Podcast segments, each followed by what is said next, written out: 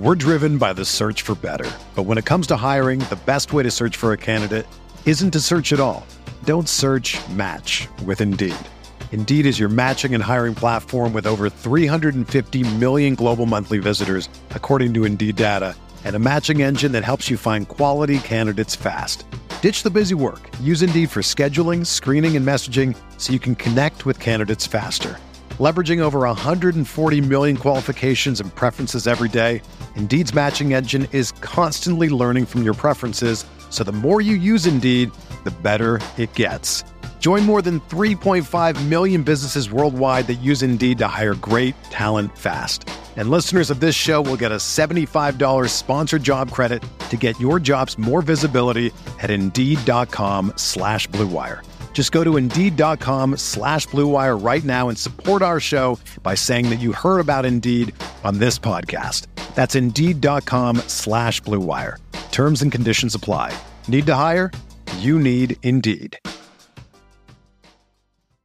This podcast episode is brought to you by Coors Light. These days, everything is go, go, go. It's nonstop hustle all the time. Work, friends, family expect you to be on 24 7. Well, sometimes you just need to reach for a Coors Light because it's made to chill. Coors Light is cold lagered, cold filtered, and cold packaged. It's as crisp and refreshing as the Colorado Rockies. It is literally made to chill. Coors Light is the one I choose when I need to unwind. So when you want to hit reset, reach for the beer that's made to chill. Get Coors Light in the new look delivered straight to your door with Drizly or Instacart. Celebrate responsibly. Coors Brewing Company, Golden, Colorado.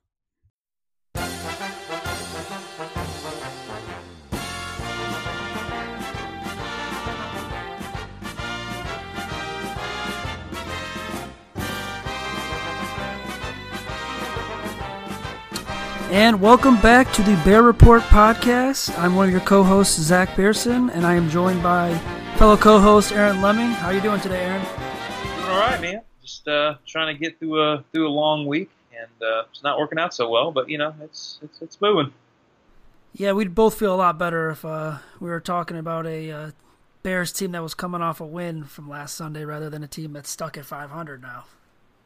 Yeah, yeah, it's definitely. I I don't know, man. It was like kind of like we are talking about last week. It's I was mentally prepared the minute that they lost the game to Miami. I was mentally prepared for them not only to go three and three to lose to the, the, the Patriots, but to somehow, some way, just because it's the Bears' way, uh, you know, to, to drop the fourth place. Luckily, they're only a game out. Uh, I'm not overly panicked. I, I know we're going to talk a lot about this, but I, I, guess maybe I had an extra week to kind of mentally prepare myself, so I'm not as not as down uh, as I usually would be at this point. Yeah, I'm. The only thing that really kind of hurts, you know, about this loss to me is that it made that Miami game that much more important. Because if you told me before the season, okay, you're playing the Patriots, I was gonna say, okay, that's a loss. You know, I think many Bears fans would think that's a loss too. And if they tell me that they chalked up New England as one of the wins, I'm gonna call them crazy. No, I, I agree. I mean, I, I think and that was kind of why I was so upset at the time, and I, I know you kind of shared the sentiment as well. As far as I mean, that the game in Miami, it wasn't ever going to be easy. I know a lot of people looked at it and thought it was, and it, it never was. It was never going to be an easy game. Historically speaking, the Bears have never played well against Miami, but they've never played well in Miami. And a lot of teams don't play well in Miami this early in the year because of the heat. And of course, you know uh, the the Lions go out and, and pretty well manhandle Miami at home this week, but it's just one of those situations where you've you've got to start winning the games that you're close in. And I'm not going to put the Patriots game in that category because realistically, the Bears made too many mistakes, too many things went wrong for them to win that game. Okay, they were you know one uh, one yard away from maybe tying up the game or possibly winning the game, depending on what Matt Nagy wanted to do. But it, that's not a game I'm counting as a game that they should have won. That Miami game was absolutely a game they should have won, and I think Green Bay is a game they should have won as well. But here we are. We're talking about a three and three team, and I know a lot of people a lot lower than they were a few weeks ago, but it's just it's just one of those things you got to keep perspective on. I understand they've lost two in a row. It sucks. Uh, you know, you're not feeling nearly as good, but you know, as far as this Patriots loss I don't think there's that much that was overly surprising. I don't know. I mean, do you do you feel differently?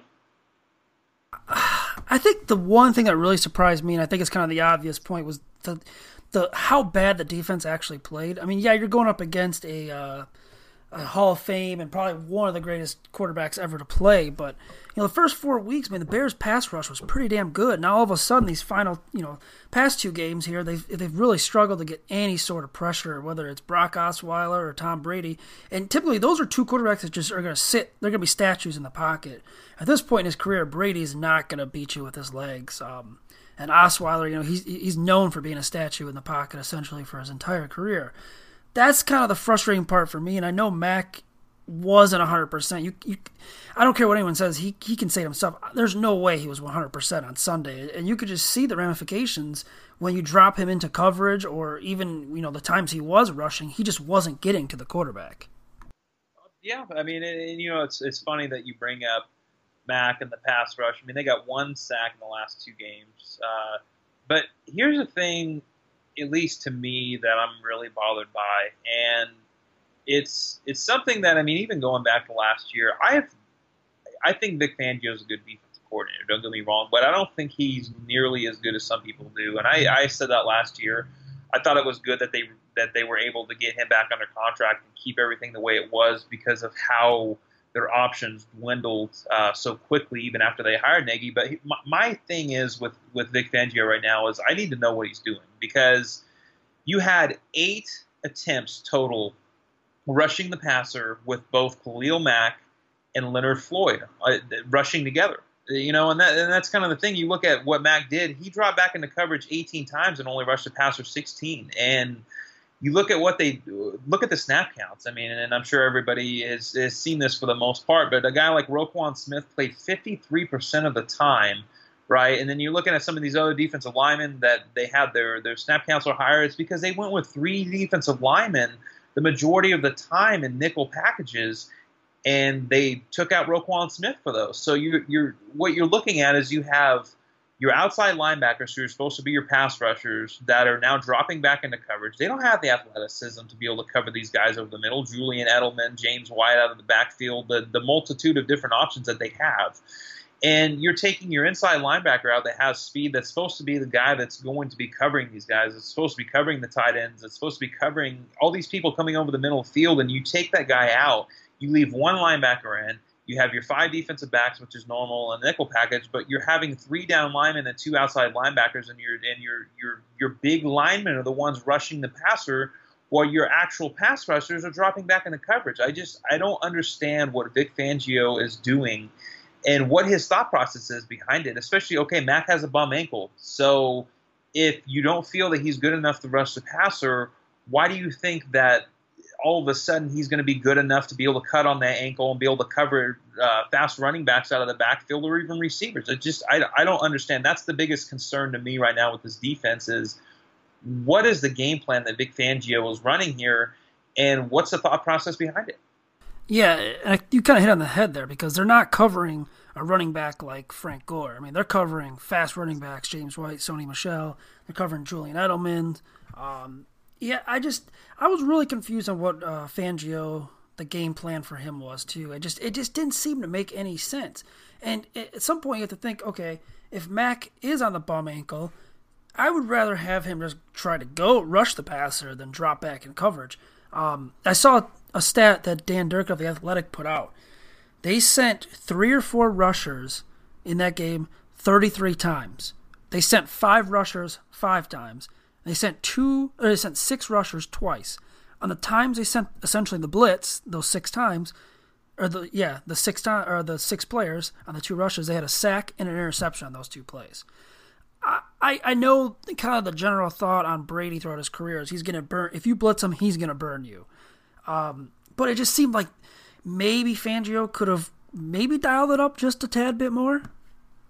Well, and that kind of goes back to to Fangio as a whole, Fangio has always been the same guy. He he essentially relies on his his front seven to get the pressure, and usually that's going to be your your two down linemen and then your two outside linebackers. That you, they, really what's what goes on in Vic Fangio's defense about seventy percent of the time is they're in nickel. So you're going to have usually Akiem Hicks and let's just say Eddie Goldman as your your interior lineman, and then you're going to have Leonard Floyd and uh, and Khalil Mack as your your edge rushers as defensive ends essentially. But to take that out and then ask those guys to cover. And it, it just, I, I don't, I don't understand it. I mean, like you said, when they blitzed him, they did well. I, I'm not going to expect them to blitz, you know, 20 snaps a game or whatever it may be, but you've got to make some sort of adjustment right now. And I think this kind of brings up a bigger point, and this is something that I had written about a little bit uh, for the Blitz Network. You know, you you do a little bit of con- uh, contributions there, as does Robert, and it's a subscription based thing, so maybe not many people are going to read. But I, I kind of want to talk about this because I think what we're starting to see here is we're starting to see a defense that okay may have been uh, top 10 in yards and top 10 in points last year, right? And a lot of people say, oh, that's a top 10 defense. But when you actually look at the other numbers, when you look at the defensive DVOA, which was 14 last year, when you look at the fact that they were bottom uh, bottom third of the league in both turnovers and getting off the field on third down, there were some issues there. And then you then you cut some of these pass rushers. Some of these guys were aging. You know, some of these guys leave, whatever it may be. And then this year, you pretty much do nothing outside of Kylie Fitts to fix edge rusher. Okay, you sign Aaron Lynch, who has had flashes at times. But the ultimate reality here, at least that I'm coming to, is the fact that Khalil Mack is the difference maker. Khalil Mack makes this this defense go from average to quite possibly top five. I mean, we'll have to see how everything comes out. But I think we're starting to see just how big of a value uh, Khalil Mack is and how big of a must it was that Ryan Pace went out and paid the price he did and got him.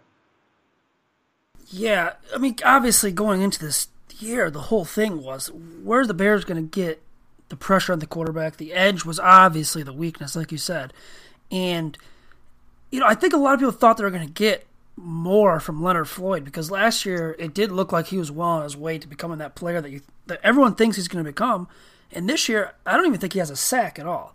So he's been very disappointing, opposite of Mack. And when when Mack's taken out of the equation or when he's hurt, it, it, there's no pass rush. I mean, Akiem Hicks is getting double teamed. Uh, Bilal Nichols has done a great job. I, th- I, you know, so far I think. But guys like Eddie Goldman, Jonathan Bullard, Roy Robertson Harris, Leonard Floyd, Aaron Lynch.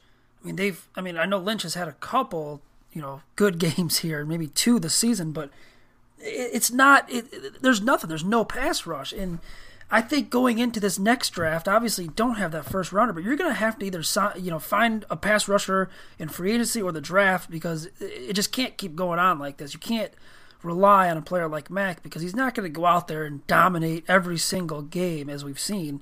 Um, he's not a guy that's going to you know go out there and break a record for most sacks, and that's what it just kind of feels like that's what they're relying on right now is just that that single guy to dominate. And it's yeah, and it it's exactly what it is. And I've got to be honest. I mean, I understand that Akiem Hicks is seeing more double teams right now, but uh, he's been disappointing. He saw a lot of double teams last year, and he was still producing. And I think what we're seeing right now is okay. You got a guy in Akiem Hicks who's making what is it, twelve million dollars a year, and you got a guy in Eddie Goldman who's making ten and a half million dollars a year. And Eddie Goldman's not a pass rusher, but he has the ability to at least cave in the pocket from from the middle, and that's something that we're just simply not seeing. And it's like it's amazing. Like you pointed this out earlier, right? So you've you've got two quarterbacks that they faced in the last two weeks that are essentially statues in the pocket with no mobility at all that can be sacked. And the Bears not only have not sacked them outside of the one time that they got to Brady on a blitz, but they're not even getting pressure on him. And that's kind of the thing. I mean, it's okay, you know, uh, offenses are adjusting, they're getting the ball out quicker. I understand that, but there was multiple times in both games where both of these quarterbacks sat back in the pocket and saw essentially no pressure. And the thing is, is, is we're not seeing pockets collapse. We're not seeing them collapse from within. We're not seeing them collapse from the outside. We're not seeing collapse. Period.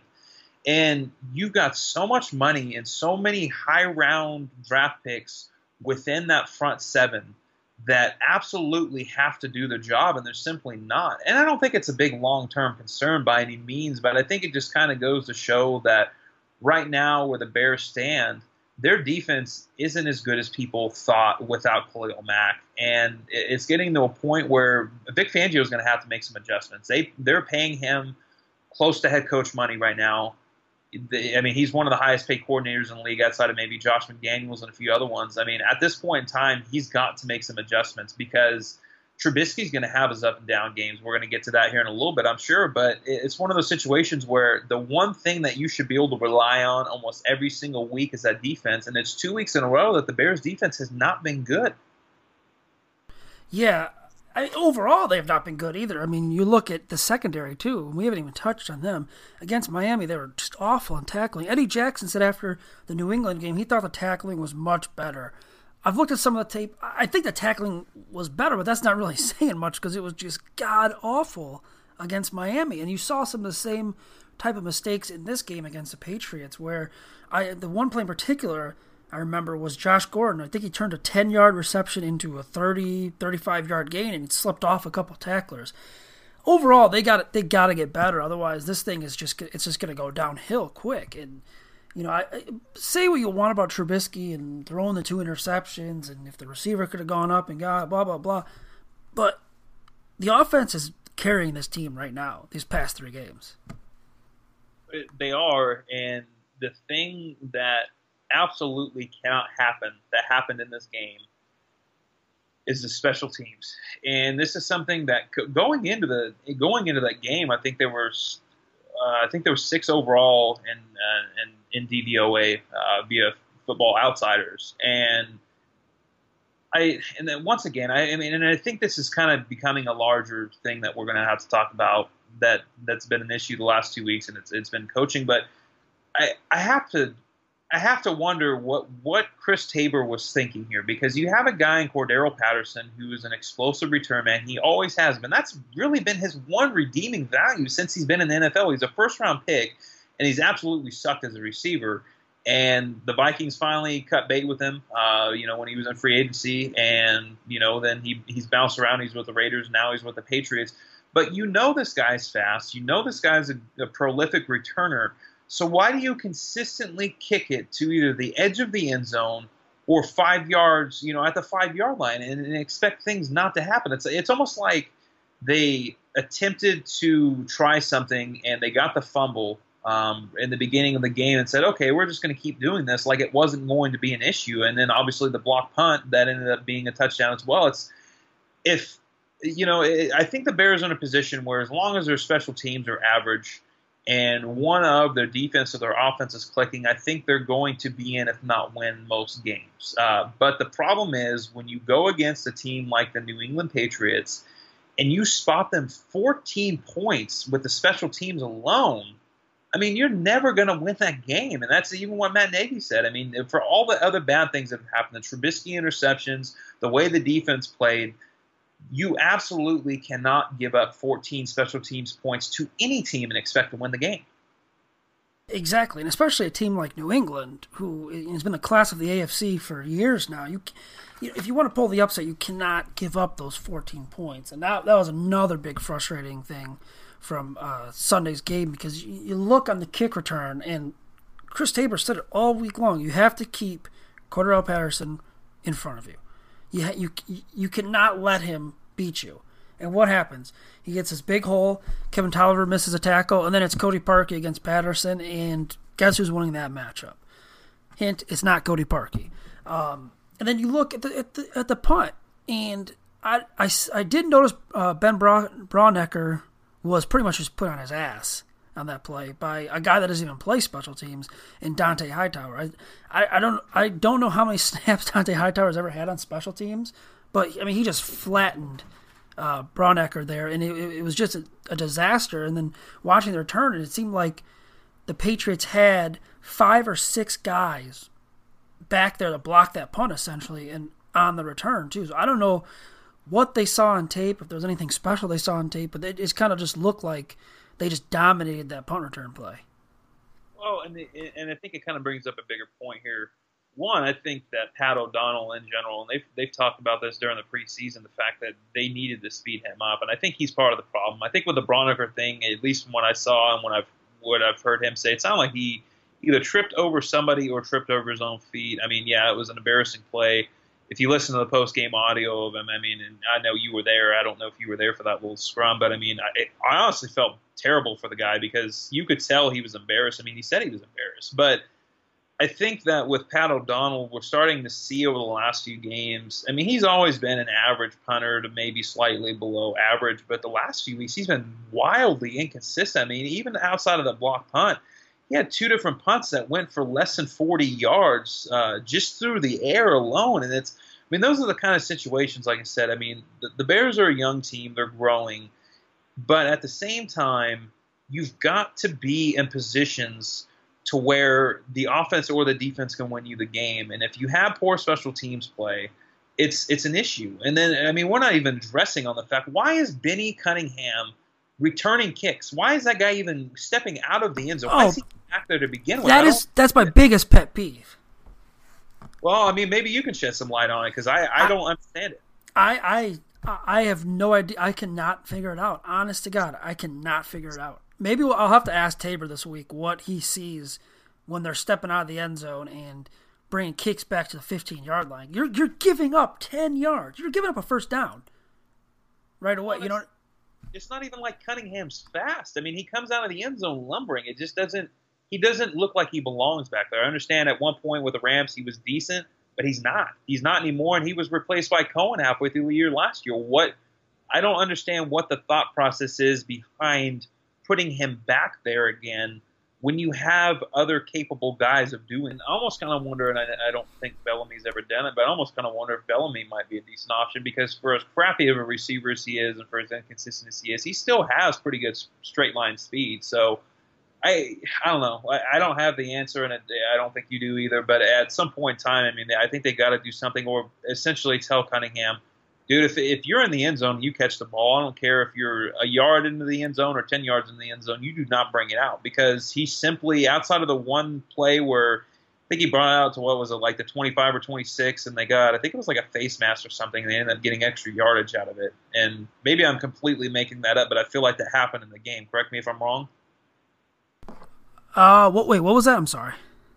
Uh, was there wasn't there a, a, play within the game when Cunningham took it out to like the 27 and he ended up getting there was like a uh, maybe there was a penalty of some sort that ended up extending yeah. on I thought.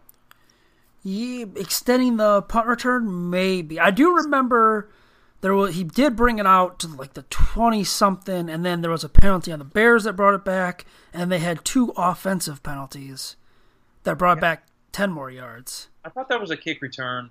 Maybe that was I, a kick I, return. Because I, I, remember I had it. I was tweeting it out eh, because Kenny Cunningham brought it back. I want to say it was like the 20 or 25, and I was getting ready to tweet out, "Dude, stop bringing the ball out of the end zone." And then there was a penalty on the Patriots, and they ended up getting the ball. It was like the I thought it was like the 40 yard line or something like that. Either way, point being is, I mean, even in those situations, like, dude, just just settle at the 25 because that's the other thing I've noticed too. And this is just uh, probably the last thing we'll touch on this before we move on to the offense is the fact that it seems like half the time that the Bears actually have a kick return, it gets called back, and usually they're not getting good yards out of it, but it usually gets called back, and they're on the you know the five or ten yard line because of some stupid penalty anyway. Yep. yeah, you're not the only one that thinks that. it's just I don't know. I I'm sure we're going to beat a dead horse and you know whatever else with the special teams, and it was only one week thing. That is the one thing I will say. It was a one week thing. But that is a one thing that has to be constant for the Bears. You know, one of the offense and the defense clicking, and special teams has to at least be consistent, and that's something that absolutely killed them. I do want to correct myself. I, I did say Benny Cunningham was on punt. I meant he was on kick returns. But when they do the drills, it is kick and punt returns. Just to clarify that. Okay, yeah, yeah. I, I, yeah, I, I was going to ask, and then I somehow forgot. But now I want to get your thoughts on you know moving on to the offensive side of the ball here. Uh, there's been and it seems like the the jury on Trubisky the last three weeks has just been all over the place. So, what did you see from Trubisky, and what were your overall thoughts? Uh, so I actually wrote on this after the game. I saw good and bad. The bad obviously was the accuracy issues, especially in the first half. Eight of 20, 92 yards, I believe it was in the first half. Yeah, the the accuracy is, but that's kind of uncharacteristic about Trubisky because he's entered the game at seventy percent completion percentage, and he's been pretty accurate for the most part. Um, I think the thing that gets him though is he's not, he doesn't set his feet. He gets a little too happy, and then you know he overthrows someone, or he kind of leads them a little too far though that was the bad. The good, obviously, was the plays he kept alive with his feet. And the one thing I really like about him, he, the guy's got great pocket awareness, in my opinion. He knows when the rush is there, when there's defenders in on him, ready to make the stop, and he can and he can avoid it and get out of the pocket. I think he saved at least five or six sacks this season just by escaping out of the pocket and keeping plays alive with his feet. The problem is he's got to learn when to when he does, you know, roll out of the pocket and keep plays alive. Do you throw that ball or do you just try to pick it up with your feet? Because he's done both. On the interception with Joshua Bellamy, that's arguably I'm pretty sure Joshua Bellamy will tell you that's a ball he's got to catch. But at the same time, if Trubisky just kind of maybe tucks it and runs, we're not talking about that interception. Uh, but there's also times where he tucks it and runs and it's a touchdown, or he'll or he'll keep a play alive and throw a nice pass and it works out for him. I, I just overall he's just so raw still that it's like it's, he's gonna make these mistakes. He's gonna do some positives, but it's just it's a roller coaster right now. Well, correct me if I'm wrong here, but I mean, in in just for a little bit of context sake here, I was obviously I was a big fan of Trubisky coming out. So were you. But the reason that you were a big fan of Trubisky coming out is because you saw Trubisky. You're a North Carolina fan, so you can probably bring a lot more perspective to Trubisky because you watched him the entire time versus somebody like me who basically watched maybe a few games live and then watched uh, a bunch of replays. So, but the thing that I've noticed, and I want to get your perspective on this, is that I feel like over the last few weeks, with the good and the bad, I feel like he resembles much more of the quarterback that I saw that I loved coming out of North Carolina than anything that we saw last year. Am I off base by that, or do you do you feel the same?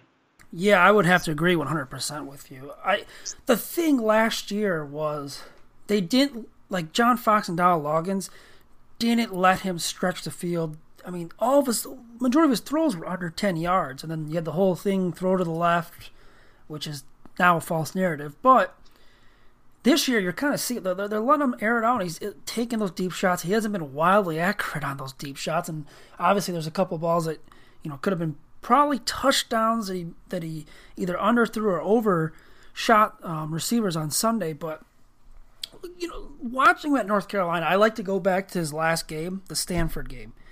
That was a pretty solid defense that Stanford had, led by Solomon Thomas. And you, if you go back to the final drive North Carolina had, Trubisky was money on that final drive, and he gave them a chance to tie the game because he kept the play alive with his feet, scrambled for about four or five seconds, and then threw a beautiful ball in the end zone, which came down for a touchdown. He's got the talent. He's, I, I think he's got a good arm. I want to say he's got a good arm, um, but you know he's he's still growing. It all comes back to how fast is he going to develop, and and the comparisons. Oh well, Patrick Mahomes is this this this. That's fine. Patrick Mahomes being a good quarterback doesn't mean that Mitchell Trubisky can't be a good quarterback. And what people like to, you know, not point out is who did Patrick Mahomes sit under last year? What offense did he sit under? Sit under?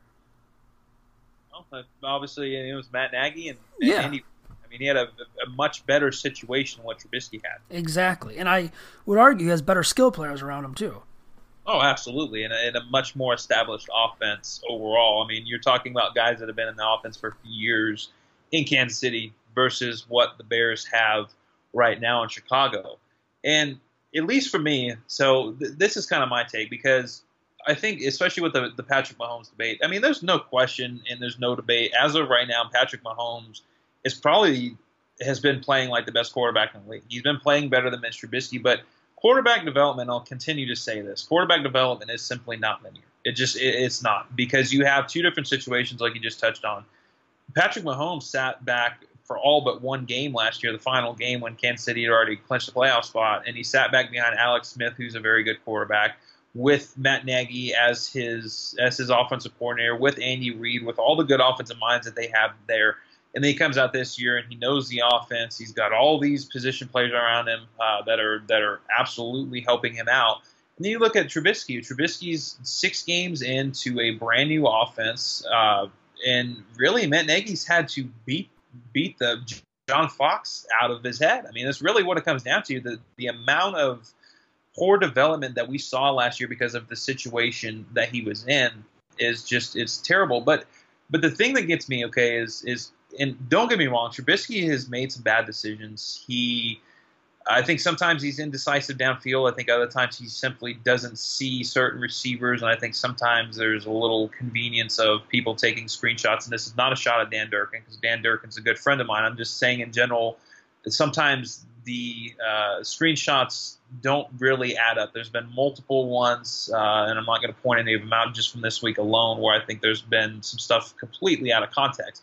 What I will say though is is that people have to understand, and this is kind of what's telling me that they're not watching Patrick Mahomes, and they're not watching Deshaun Watson, and they're not watching some of these other young quarterbacks, is the fact that yes, Trubisky's making mistakes. He's throwing in the coverages he should be throwing into. Uh, you know, there's been some dropped interceptions, whatever it may be. The same exact thing is happening for all of these other quarterbacks, and almost with the same regularity. I would even actually make a make an argument that Deshaun Watson has had more situations, poor situations that he's put himself in. He has four interceptions in the end zone this year. He had another one this last week uh, against the against the Jaguars that should have been picked off. I mean, it hit off Tashaun Gipson's. It hit, hit him right in the chest, and there was another. I think it was. I want to say it was a linebacker or a corner that was in front of uh, Hopkins. Uh, it was actually uh, Jalen Ramsey that was right in front of Hopkins that would have picked it off if, if Gibson would have gotten his hands on it. So the, the the fact is is that yes, Trubisky's making poor decisions at times, but the other fact is, especially within his development. Okay, let's go back to Week One real quick. Okay, let's look at let's look at how well he started off. Right, and this is a this not not even a narrative. This is actual facts. These are numbers that have been composed by our good friend Jonathan Wood. We talk, you know, we talk a lot about. Uh, we talk to him a lot. Uh, we, you know, we've always retweeted this stuff. He, he does great work, especially analytical stuff. And the one thing that he pointed out coming into this year is how Trubisky started strong all the time, but he faded off as the game went on, right? And we saw that with Green Bay. We saw how he started off. He had the uh, the touchdown and the field goal. Everything looked really good. He was, you know, it seemed like things were really moving, and then kind of tailed off at the end of the first half. And then in the second half, he just he didn't look good, right? And there was the one drive at the very end of the game where they had a chance to go down and get in field goal position to win the game okay, the Packers defense is not a good defense. They're still not a good defense. I don't think the Packers are a very good team. That's something we can get to later or a different podcast, whatever it may be. But here's the thing, right? Trubisky goes down. He got aided by, I think it was a roughing the passer penalty. He had one more throw over the middle of the field to Trey Burton, uh, pretty easy throw that he completed, and then everything stalled out, right? So then you look at that. Compare that to the last two games. Just the last two games. Look at what he's done the last two games when the game has actually mattered. He goes down, he throws an interception in, in, in the Miami game, right? He bounces back, he throws a touchdown. He gets him in position to win the game with Tarik Cohen. Tarik Cohen, you know, right about the 50 yard line, fumbles the ball. So obviously things didn't happen there. And then in overtime, he never got the chance to actually throw the ball. Another weird thing. Then you look back at the at the the Patriots game this last week. He had the, the the two interceptions. Thing didn't really look that good. Then they had the one drive where they went backwards where he gets sacked once or twice in that in that drive, whatever it was. Anyway, so then they get the interception. He takes them down the field. They score the touchdown. Then he puts them in position again where, and I'm not going to blame this on anybody because it's just one of those situations where he throws, he's getting hit in the face he throws the ball 55 yards downfield to Kevin White at the half yard line, and Kevin White just couldn't get in. Like I said, I'm not going to blame anybody on that, but the, the entire point, what I'm trying to make here, and I know this is long winded, is the fact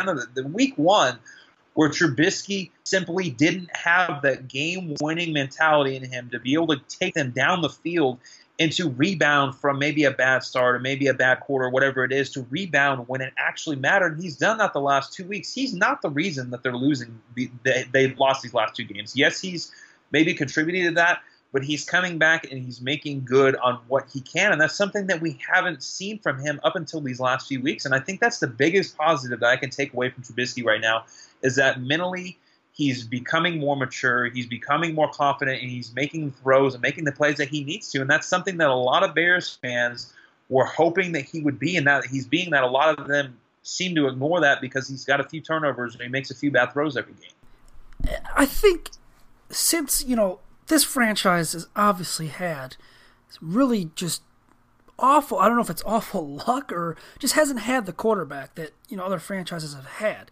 We've gone through Jay Cutler, We've had Josh McCown. We've had uh, Brian Hoyer. We've had tons of quarterbacks over the years. We finally get a young, talented kid, and he just everything he does is under under such a microscope, whether it's fans or media members. You fire up Twitter on a Sunday, and it is all hell breaks loose when Trubisky throws a touchdown or when he makes a mistake. That's not going away. We can't control that. Yes, there has been some poor play by Trubisky. There's no doubt about it. But the thing to note is he's progressing. I said it after week two and three. I said if, if he's not showing any progression this year, then it's time to start panicking. They're one and two in their last three games. That does not mean that he hasn't progressed at all because he's progressed. I mean, think about that game against Arizona. How bad did he look against Arizona? He doesn't look anywhere close to that right now in these past three games. That's progression. And that's something you want to see. I mean, obviously, he's not going to go out. He's not going to be an MVP this year. Yes, Patrick Mahomes might be better. But, I mean, you have a guy that you can mold into a quarterback that can win. It, it you something you haven't had as this franchise. I like to look at these past three games. The offense is averaging 400, 406, 67.6 yards, 36 points per game. They have 14 total touchdowns. Trubisky is accounted for 12 of those touchdowns. When have we ever seen an offense like this in Chicago and we're complaining about it because they're one and two? I it, it's it's just I, I know the results do the talking. It's all about the wins and losses. But I mean, the, they're they're putting something into place, and and you're three and three doesn't mean you're not going to make the playoffs. You win these next two games, you at least have a path to either a wild card or the NFC North Division title. I agree, and I agree, and I think maybe we should touch quickly on that, just kind of the, the, the outlook of the season, and we'll move on to the Jet stuff. Now, and you bring up a good point because this is something that I've been pounding home all week in my head and just on Twitter and everything that I'm writing. Five and three, that that should be the goal. These next two games are very winnable. The Jets are very, you know, the Jets aren't a bad team, but they're very up and down, and they have a rookie quarterback who likes to turn the ball over a lot. And then, of course, the the Buffalo Bills. I still have no clue how they won two games, and it's pretty likely that they're going to see Derek Anderson. So, five and three is where they need to be moving into the second half of the season.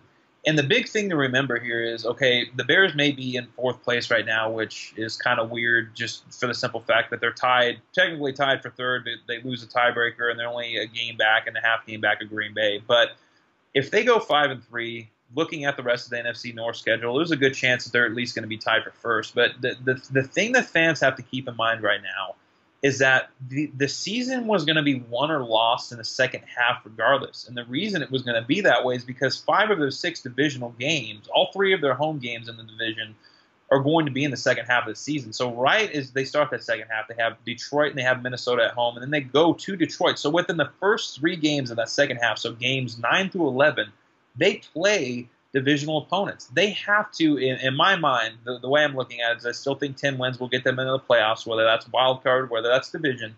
So if they're five and three, they basically have to go five and three in the second half. And if you split within the division, which would be three and two at that point, be three and three overall, and you've got games against San Francisco and the Giants, and both of those teams look like dumpster fires to say the least. I mean, there's no reason why the Bears can't go three and two within the division in these next five games because three of those are at home, and all you're really looking to do is split with every single one of those teams. So I understand that people are panicking a little bit, and admittedly, I I will say if they somehow go in four and four, I'd be a little skeptical. If they go in three and five, the season's essentially going to be over. I just don't see that happening. I really believe that they're going to be five and three going in that that second half. The second half is where things are really going to be won or lost. And conference record is something to keep an eye on. They're three and one right now. They've got uh, well, they'll have eight conference games after that. So I mean, ideally, an eight and four finish within the conference is probably going to win you most tiebreakers, as long as it's not head to head. And the Bears have a lot of head to head tiebreakers already with a lot of three and three teams. So things will even out. Really, the Bears have just got to they've they've got to go five and three, and then they got to go five and three again. But the biggest thing is they need to split within their division. If they don't split within the division, there's a pretty good chance that they were never a playoff team anyway, because you don't see many playoff teams at one and five or two and four within the division. Yeah, you hit the nail on the head there. I mean, the schedule makers did them a favor in terms of loading that back half of the schedule with with five divisional games. You get to five and three and you're you, you have a path. That's what you you you need to have a path somewhere. You get to five and three, and you have a path. What do they say typically in the NFL? You don't know if you're a contender until what the Thanksgiving mark. The Thanksgiving Day games in that week are traditionally where you find out if a team is a true contender or not. And you look at the Bears, if they, you know, they have the Jets, Bills, and like you said, they have those divisional games. They have the Lions twice in an 11 day stretch. At minimum, if you split that, you're in good shape. If you win both those Lions games, you're even better shape because you also still have Minnesota at home. And and the thing I look at it is, I don't see a team in this division running away with it and winning it by four or five games. Um, I just think the schedule sets up so tough for a team like Minnesota that they're not going to run away with it. They they might win the division. I don't. They're not going to win it by three four games. Um, then you look at the Packers, and I mean they're very fortunate to get by San Francisco. So they have their own problems. Granted, Aaron Rodgers is probably worth at least seven eight wins a year, but I mean he's getting killed back there. And eventually, I mean it's going to start taking its toll on him and his knee. And then the Lions, you just don't you don't have no clue what you have with the Lions. I mean they are just they are literally the definition of the wild card. You you you have no clue what you got with them. So, bottom line, I think we both agree on this. Get to five and three. Take care of these two opponents here in the AFC East these next two weeks. Go into that first Lions game. Give yourself a chance to get to six and three and feel great about yourself. And and you know, we'll, I'm sure we'll talk before Thanksgiving, obviously, and we'll know coming up Thanksgiving are they a contender or not. Yep, I, I definitely agree. Um, so probably about time that we move on uh, to the to the Jets. So I'll go ahead and let you uh, take over for this one. Yeah. So uh, we have a special guest joining us for uh, to kind of preview the Jets and kind of give you some insight on you know the Bears' next opponent. This is something that me and Aaron have talked about that we want to do. We want to give the Bear Report uh, readers and listeners something you know out of the ordinary because obviously you know me and Aaron we both look at the Jets. We're not sitting here watching every game of tape and to get someone that could cover the team, you know, daily is kind of refreshing. So um, we were joined by, or I was joined by Connor Rogers of Bleacher Report and the Draft Network. He also hosts a um, podcast called Stick to Football, and uh, enjoy the interview.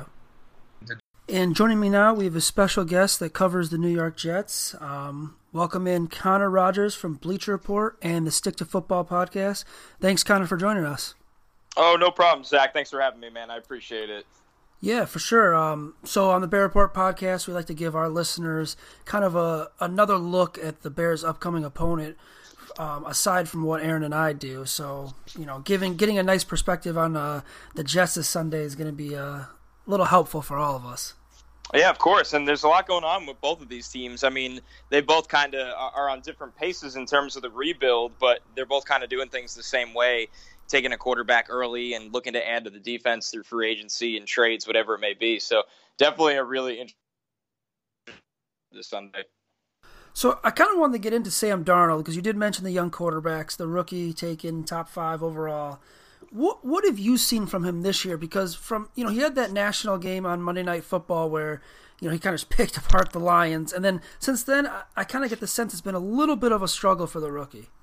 Yeah, it's been peaks and valleys, you know, lots of ups and downs as you expect from a guy that just turned 21 years old in June and started right out of the gate as a rookie on, let's face it, an offense that is limited at times. And they're very banged up right now. He's missing his number one wide receiver, Quincy Enunwa. The offensive line's been okay. They're, you know, Isaiah Crowell, their starting running back, is banged up. Uh, Bilal Powell is going to be out now. So this is a team that's dealt with a lot of injuries, and I think Darnold has actually uh, persevered through most of that. I think, like I said, there was some bad games. I think Cleveland on the road Thursday night in a short week, any short week on the road, especially when you really only have one day for a walkthrough, is going to be tough for any quarterback, let alone a young rookie.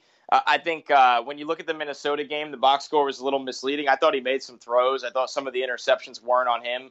So uh, there's a lot to take away. No, you know, even though he has 10 touchdowns and 10 interceptions, which the interceptions leads the league, and that's undoubtedly disappointing. Uh, I think there's been a lot of positives quietly with Sam Darnold, and I think the Jets are very happy.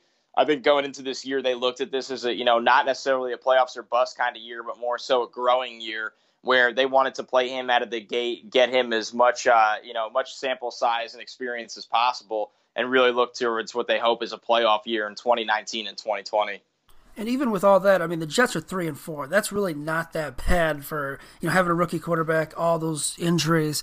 Now, with you know with the injuries on the offense, we all know about Robbie Anderson. We all know what he can do. I saw that the Jets signed Rishard Matthews. What should we expect from that offense Sunday going up against this Bears defense? I think there's a lot of concerns right now, and I think that's going to lead to them being very conservative, possibly going max protect, playing the three tight ends, and looking to get them the ball off play action. I think at the end of the day, eventually you're just beat up and limited, and is what it is. Like I said, they're missing their number one wide receiver, Quincy Enunwa. They cut Terrell Pryor because no matter what the media says and what he's saying, they felt like they couldn't rely on him week to week, and he was a part of their offense at one point in time. And quietly, what I've heard is Robbie Anderson is banged up right now too. So I think that explains the. So you have Matthews, Jermaine Kearse, and Deontay Burnett all three guys that realistically project as number three wide receivers in any offense, not starting number ones and number twos. So it's a little scary for the Jets, and I think Jeremy who I know has some familiarity in Chicago, uh, you know, is going to have to get creative, and he's done a good job of that this year. But the players have to execute, and if they're down Bilal Powell, that takes away a good outside and pass catch. I said with all the injuries at receiver, this could be a very, very boring game where the Jets just look to try to run the ball or develop any kind of run game and not put too much pressure on their rookie quarterback when he's down a bunch of weapons. So, in terms of that Jets offensive line, you know, how is it holding up? And with Khalil Mack's not 100%, obviously. The Bears haven't gotten much from Leonard Floyd. You know, is there a worry that maybe this is another game the Bears defensive line can dominate as opposed to what we saw from against Miami and against New England the past two weeks? Oh, I think with a healthy Khalil Mack, the answer is yes. Today, this has been such a weird year for these Jets tackles because they had an awful, awful two week stretch against Miami and Jacksonville Eh, you know, and even real, they weren't terrible against Cleveland, but that three week stretch of those games, they definitely struggled a little bit. They shut down the Broncos pass rush, which speaks volumes of what they could do, the level they could play at. The Colts really generated no pass rush against them. The Lions generated no pass rush against them. No coincidence. Not only were those three wins for the Jets, they were blowout wins easily. So when you look at it, if Khalil Mack's not healthy, I think this offensive line will be okay. But if he is, I just don't think there's really a tackle in the league that could stop him. Yeah, and that's kind of the thing we've been dealing with here in Chicago. Is you know, last week obviously Khalil Mack did not look 100, percent and Vic Fangio decided to drop him back in coverage. But I, am kind of with you. If if Mack's not healthy, I could see the Jets' offensive line holding up well, and and then it's going to be on the Bears secondary to make some plays. But kind of switching over to the other side of the football, we know about Leonard Williams, we know about Jamal Adams. Who else on that defense could you know be kind of a big challenge for a young quarterback like Mitchell Trubisky? Well, Henry Anderson has quietly had a really good year up front. He's actually been very productive in terms of sack totals and quarterback pressures. Uh, once again, it's an injury problem with this unit. They're down three fifths of the secondary. They're starting free safety Marcus Maye is out. They're starting corners Trumaine Johnson and Buster Skrine are both out. So it's just Mo Claiborne and Jamal Adams and a bunch of backups. And actually, their backup safety that was filling in for Maye, Doug Middleton is now out for the year. So they're almost on third string at certain units here where you got to expect takeaways to be created by pressuring the quarterback, and that starts up front. I actually think Darron Lee and Avery Williamson have done a marvelous job this year in the middle of the field in coverage and against the run. And I think this is their biggest challenge yet is Tarik Cohen. I- am a huge Tarik Cohen fan. I always have been since he's been a prospect. I love to see how Nagy's using him in this offense now, looking to get him touches in multiple ways. So that might be the difference in this game. And I think it's a game where the Bears clearly have the upper hand at home. I think they're a healthier team. I think simply right now the Bears are just a better team. Uh, but when it comes down to it, if Darron Lee can wipe out Tarik Cohen and they forced Mitch Trubisky to make some questionable throws, the Jets at least have a chance to keep it interesting. Yeah, and I noticed Darron Lee uh, tied for the lead league in interceptions as a linebacker. I mean, that's kind of you know you don't really see that often, especially the next couple of guys are uh, defensive backs on that list. So when it comes down to Lee and, and Cohen here, do you, who do you think has the upper hand in that matchup? Well, I think Cohen. I, I think he's a guy in space one on one will really give any linebacker a hard time. I, I think in the ideal world, and this is where injuries factor in so much here, Zach, is that you would love to give Marcus Maye the freedom over the top and trust your corners and man coverage. All those guys are out. And, and if you had those guys, you'd probably use Jamal Adams on Tarik Cohen. Jamal Adams is really a 4 4 kind of speed guy. I remember in college, he chased down Lamar Jackson sideline to sideline. he's the one guy really in this unit that might be able to run with Cohen and bring a different physical presence. Lee is very, very fast for a linebacker, but at the end of the day, it's a linebacker against Tarik Cohen. So I think Cohen's going to get his. It's not shutting him down. It's a matter of Darron Lee limiting the big play. And you just kind of watch a little bit of that Vikings Jets game. Early on, I noticed a couple missed tackles from this Jets defense. That's something that the Bears have, have seen this year so far in these past two games. Has the missed tackles really been a big problem for the Jets, or maybe it was it just one series or you know one game? It wasn't through the first couple weeks, but you know their reserve, their really primary backup corner, Darryl Roberts, has actually been okay in coverage. He he can't tackle anyone, and it's starting to become a legitimate liability where you have to wonder if they look to play Rashard Robinson. And Roberts did get beat over the top on a long touchdown to Adam Thielen, but that's Adam Thielen. He played a very good game the rest of the way, but he can't stop anything in run support, and teams are targeting that. I mean, we know Jamal Adams can tackle. We know their linebackers can tackle, but these reserve guys, whether it was Middleton before he got hurt, whether it is Roberts, whether it is Parry Nickerson, teams are targeting them, and they're reserve players for a reason. And at the end of the day, there's always going to be holes in their game, and I think tackling has been a very big one and a lot in this matchup. And you know, going back to Trubisky, obviously, we saw last week with the Patriots, they kind of Bill Belichick kind of threw a couple different looks at him early, kind of confused him, sent the blitz a few times. How do you expect the Jets defense to play, come out and play Trubisky? You think they'll send the pressure right away, make the quarterback beat him, or will they kind of just sit back a little bit? No, I do think they'll send pressure because they have young corners. I mean, their starting slot now it's three now is Parry Nickerson. He was a sixth round pick. Like I said, Roberts has been up and down. Claiborne has been solid, but even he got beat pretty badly last week and they really are now starting a third string free safety back there. So they're not going to rely on those guys to hold. That would be absolutely silly. And Todd Bowles' defense, he loves to dial up pressure, exotic pressure, maybe fake pressure at times, and flood the middle of the field to take away guys like Cohen or any receivers over the middle of the field and force Trubisky to challenge you over the top. And I, I think that's what the Jets want in this game. They want Trubisky to take his chances down the field by really forcing him to get the ball out early and often. So we kind of like to get like an outsider's perspective on Mitchell Trubisky because everything he does, I don't know if if you're on Twitter looking during the game every Bears game, but everything he does, every play is just under a microscope and it's just it's being criticized, being praised. What is what's your general thoughts on Mitchell Trubisky? I think he's right where you want him to be. I, listen, the problem with Mitch Trubisky is nothing to do with Mitch Trubisky. It's that he's not Pat Mahomes or even Deshaun Watson when Watson is at his best. You're always going to be compared to the quarterbacks taken around you. Trubisky happened to be the first guy off the board in that draft class. I think safest guy, and, everybody loves Deshaun Watson's playmaking ability. I, he was my top quarterback. I think long term there are serious durability concerns, and I think there are turnover concerns. I think with Trubisky, he's a player that in Nagy's system can run things efficiently. I like his athleticism. Is he making mistakes? He's a young quarterback. He was a one year starter at UNC. He was Mr. Ohio in high school or whatever it was. So he got to UNC, didn't even play a lot after all those accolades of being a very highly touted high school player, and was so good in year one that he had to leave because he knew he was going to be a top three selection. So I think we need perspective. And with the Jets and the Bears, it's the same thing because they drafted very young quarterbacks and they got them on the field pretty early. The Jets being with Darnold right away, the Bears being with Trubisky down the stretch. And, and it's almost a reset. It feels very Jared Goff like, where you're saying, okay, we went out and got him the right coach now because we didn't have it right away. I, I love Nagy. I've been a big supporter of him for a while. I think things are going to be fine with Trubisky. It's just Rome wasn't built in a day, and we can't expect every single quarterback to come out and be Pat Mahomes. Very well said. Because I mean, like I like I mentioned, it's just any mistake he makes, any throw he makes, it's just right away the the uh, it's just under a microscope, and it, it gets frustrating. But it's also it's very fun at times watching a young quarterback. Before I let you go, um, can you give me a game prediction and maybe something that you're looking for in this game?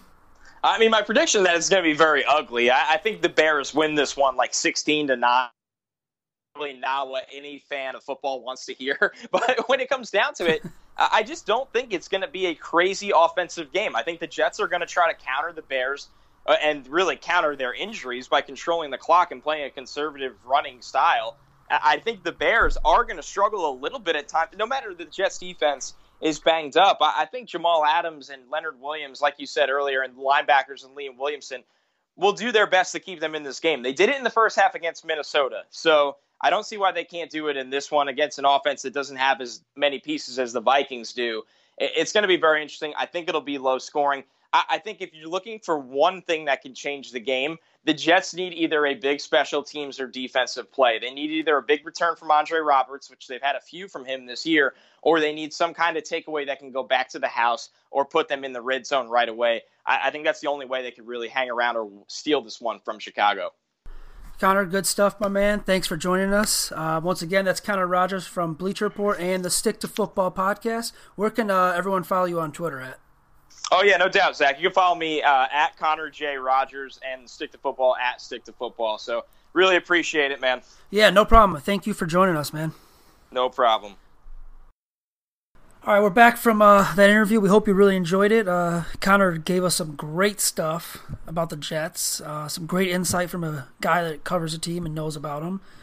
So, Aaron, I want to get your thoughts on what when you when you look at the Jets. You obviously see Sam Darnold. You see a couple playmakers on offense, specific, specifically Robbie Anderson. The defense, though, is that an area where the Bears should be able to take advantage? I think the Bears have a have an advantage on both sides, really. And and like I said, I, I think when you're looking at the defensive side of it uh, for the Bears, I, I, they're in a position right now where they're facing a rookie quarterback who has 10 interceptions on the year. I mean, don't get me wrong. I think Sam Darnold is going to be a good quarterback, but this is just your typical rookie quarterback. I mean, they're going to have good games. They're going to have bad games. They're going to have ups and downs. This is a young quarterback. We've been seeing it with Trubisky. We've seen it with every other quarterback that we've compared him to. It's no different for Sam Darnold. And just because he's, you know, he has a high amount of turnovers, he still makes plays. So I think, I mean, the Bears have averaged three turnovers over the last uh, over the last two games. I mean, they have six total. So I think this is a prime area for them to be able to take advantage. Obviously, getting to Darnold uh, is going to be something that they're going to have to do. But I think in terms of matchup overall, I, I think the Bears on an even day, let's just call it an even day because both teams have been up and down. On an even day, I think the Bears have have an advantage at both uh, on both sides of the ball. But I think a, a veteran defense, even without Khalil Mack at 100%, I still think this is a defense that is going to be opportunistic enough to be able to turn the tide on Darnold and hopefully jump out to a lead, get him to turn it over a few times, and, and really kind of watch things crumble for a young team. And the Jets aren't a bad team by any means. Don't get me wrong on that. They've been up and down, but – this is still a this is still a young team that's lacking a lot of veteran presence, and that's something the Bears have on the defensive side of the ball. Yeah, I'm, I'm with you. I think the Bears should, you know, dominate both sides of the ball, honestly. And right now the line, I believe, is six and a half, so the, the Bears are favorites in this game. But you just can't. The thing is, you're not going to be able to let Darnold get into a rhythm and let him just sit back there, like we mentioned with Brady and um, Osweiler, you, you you can't let him sit back there and be a statue and pick you apart. Um, you got to get to him. You got to get pressure. It's, it, bottom line. You got to give your defensive backs a chance to you know defend, and they're not defending for six seven seconds. If the Bears, you know, it's a home environment, so obviously you know the Bears come out to have the home crowd behind them. But it, I I want to see the Bears come out, get a lead, get that two score lead, and then just kind of just put it down their throats and, and let their defenses you know, put the, pin their ears back and rush the passer. Um, the thing to, to watch though this this whole week is uh, Khalil Mack on his injury because there is some talk. People have been speculating, oh, maybe you sit Mack this week, maybe you know, kind of give him that rest. Would you sit Khalil Mack this week? In theory, I think I would. Not because I think the Jets would ease the opponent, but I think it gives you more value to sit him and get him healthy for a week. But I, I think the reality of the situation is he's never missed a game in his five year career. I don't see it happening now. I mean, he's continued to play. I mean, he played what 85% of the snaps last week. I think he's going to continue to play. It's just a matter of how effective can he be. Yeah, I'm with you, and and it kind of goes back to uh, you know others around him stepping up too, because if you can take that load off of Mack, I mean, you're in good shape. If Leonard Floyd can show up, then get some good push up from from Eddie Goldman, Roy Robertson Harris, Jonathan Bullard, and even Akiem Hicks uh, it's going to make a little life a little easier on uh, Khalil Mack. You know, offensively, I think for the Bears, the, the one of the big topics has obviously been Jordan Howard, Tarik Cohen. I love what they're doing with Tarik Cohen, and I love what they're doing with Taylor Gabriel. We didn't see Gabriel as much against New England. I think Bill Belichick did a great job of taking him out of the Bears' game plan. Right now with Jordan Howard, he can say he's not frustrated. It just it seems like he's very very frustrated. And Matt Nagy has decided, obviously, well, when we get down to the goal line, we're going to throw, we're going to try throwing as much as we can. And he finally, you know, got smart and gave the ball to Jordan Howard. Is this a, in your eyes, is this a game that the Bears can take advantage and use Jordan Howard, kind of milk that clock, get up, and, and give their workhorse the ball? I think it could be. Uh, I think the big issue right now with the Bears' running game is, is I mean, Tarik Cohen's broke off a few chunk plays or whatever it is, but I mean, the running game in general has not been good. That 130 yards, 135 yards per game that they're averaging, very deceiving because of Mitch Trubisky and what he's been able to do with the legs when he's scrambling out of the pocket. So, I, I think for Howard, I think some of it's definitely vision, and I, I think it's just going to be you've got to get him established because the reality of it is it's getting colder. You know that. You're in Chicago. You, you, see all these games. I mean, there's there's been snow games, there's been rain games, there's been all sorts of cold games already. And as this progresses further into the season, as the weather gets worse, and when you really can't throw the ball nearly as much, you need to be able to rely on that run game. That's something that the Bears have been able to do for the most part over the last few years. So I think it's a matter of when and not if Howard gets going, but you'd like to see that sooner rather than later because I still think he's going to be your bell cow back. I, I think Tarik Cohen is, uh, you know, good to have in the backfield. I think he's a better receiver, and I think he's a good weapon overall. But you still want Howard, especially when it starts getting cold and when you're running the ball a lot, you still want him to have 15, 20 touches a game. Yeah, I, I agree. At some point, they're going to have to get him going. You, you, you, it can't go on all year like this, obviously. Um, so, uh, let's get your prediction and give me um, give me a matchup to watch for Sunday's game in New, against New York. Well, I'm going to go uh, as far as a score prediction. I'm going to go 31-20 Bears. I've been kind of short selling them a little bit on offense lately, but I just I think this is a game they have to win. Um, I think really what this is going to come down to, at least for me, uh, the matchup that I'm going to be watching most is going to be the secondary versus Sam Darnold. Like I said, I, I, I think, I mean, like I said, Dan, Darnold's not a bad quarterback, but he's throwing a lot of interceptions. He leads the league in interceptions right now, and I think this is a game where maybe Eddie Jackson and Adrian Amos haven't been as good over the last few weeks, and you know, uh, you know, the, the, the secondary as a whole really hasn't been that good. We talked about that earlier, but I think this is really a game where they can get back on track, and instead of you know Adrian Amos blindly knocking the ball up in the air and you know Kyle Fuller coming down with it. I think this is a game where we could actually see you know defensive backs that are uh, jumping the ball and, and, and making plays, and maybe we see a pick six. But I think that's going to be the main thing that I'm going to be watching for this week because I think it's a very good matchup for the Bears and it can allow their secondary to kind of get back in a little bit of a rhythm. Yeah, so for my uh, prediction, I'm going to go 27 18 Bears. And actually, I'm going to flip it on the other side of the ball. I'm actually going to use Mitchell Trubisky against the Jets secondary. Obviously, we know about Jamal Adams back there, playmaking safety for the Jets. I'm interested to see if, if Trubisky can kind of pick apart that secondary. Um, they're going to be missing their strong uh, one of their safeties, and Marcus Maye, who's going to be out. I believe he's got a fractured or broken thumb. Um, so yeah, I want to see if Trubisky tests these corners early, gives his receivers like Allen Robinson, Taylor Gabriel, Anthony Miller a chance to go up and win, you know, win the battles. And just I want to see how accurate he is. I want to see him kind of rebound and not come out flat and you know only complete eight of his 20 attempts. And maybe if that you know includes rushing, running the football a little more with Jordan Howard and Tarik Cohen to kind of take that pressure off Trubisky's shoulders of throwing maybe that's what you have to do. But I'm gonna look. I'm looking at Mitchell Trubisky against the secondary. Yeah, it makes a lot of sense. Like, like I said, I mean, I I think the Bears match up very well, and I think this is a game, especially at home, they should win, and they should have the advantage on both sides. So I think this is one of those games for fans, especially where I think we're always kind of looking to see, like, hey, you know, let, let's see this get back on track. Maybe not as good as Tampa Bay, but let's see a complete game. Let's see some, you know, the defense get back on track. Let's see the offense continue to progress and let's see a game where we're not sitting there losing our minds for the last you know quarter of the game because it's so close or uh, so crazy. So I mean that's really what I'm looking for. Well, Aaron, uh, I think our time is up here. Um, running close to will be about an hour on the podcast. Uh, thanks again, man. I'm enjoying doing these. I'm glad they're back. Um, can you tell the uh, Bear Report listeners and all the listeners out there where they find you on Twitter? Yeah, you can find me at Aaron Leming, uh, one M um, NFL, and that's that's that's pretty much it, man. This, these are gonna these are gonna continue to to be fun, and I'm I'm glad that we're came up with the idea to get these you know get guests on and kind of give fans a little bit better perspective on uh, on the opposing team than we could, because like you said, I mean we're only watching little highlights, we're not covering this the, the, the opposing team, so I, I think we got some good things coming. I'm really glad that we're doing this. Yeah, I'm definitely excited. I, you know, I hope the Bears obviously keep winning. Makes it much more fun for us to do. I I definitely agree. That is for sure.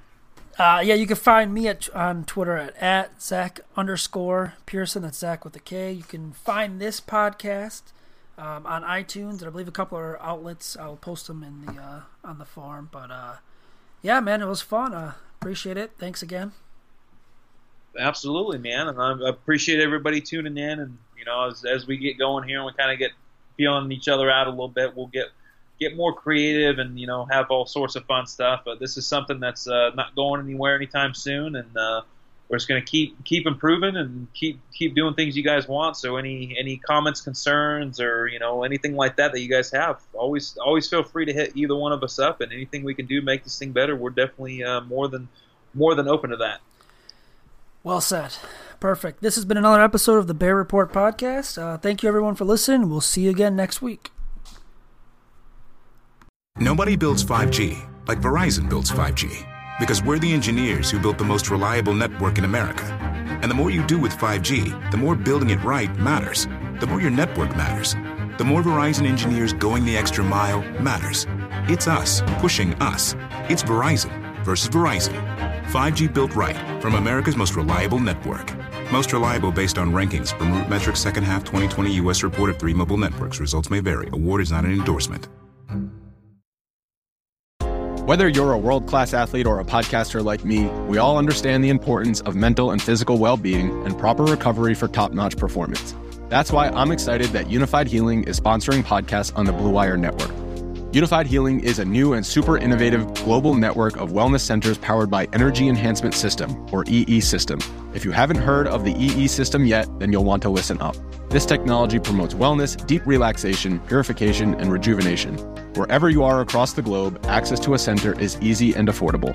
Interested in experiencing the EE System technology for yourself? Go to unifydhealing.com slash bluewire to learn more and find a center near you.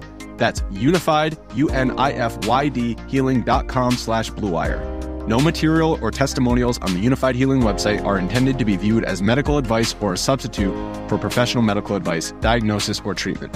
Always seek the advice of your physician or other qualified healthcare provider with any questions you may have regarding a medical condition or treatment and before undertaking a new healthcare regimen, including EE system.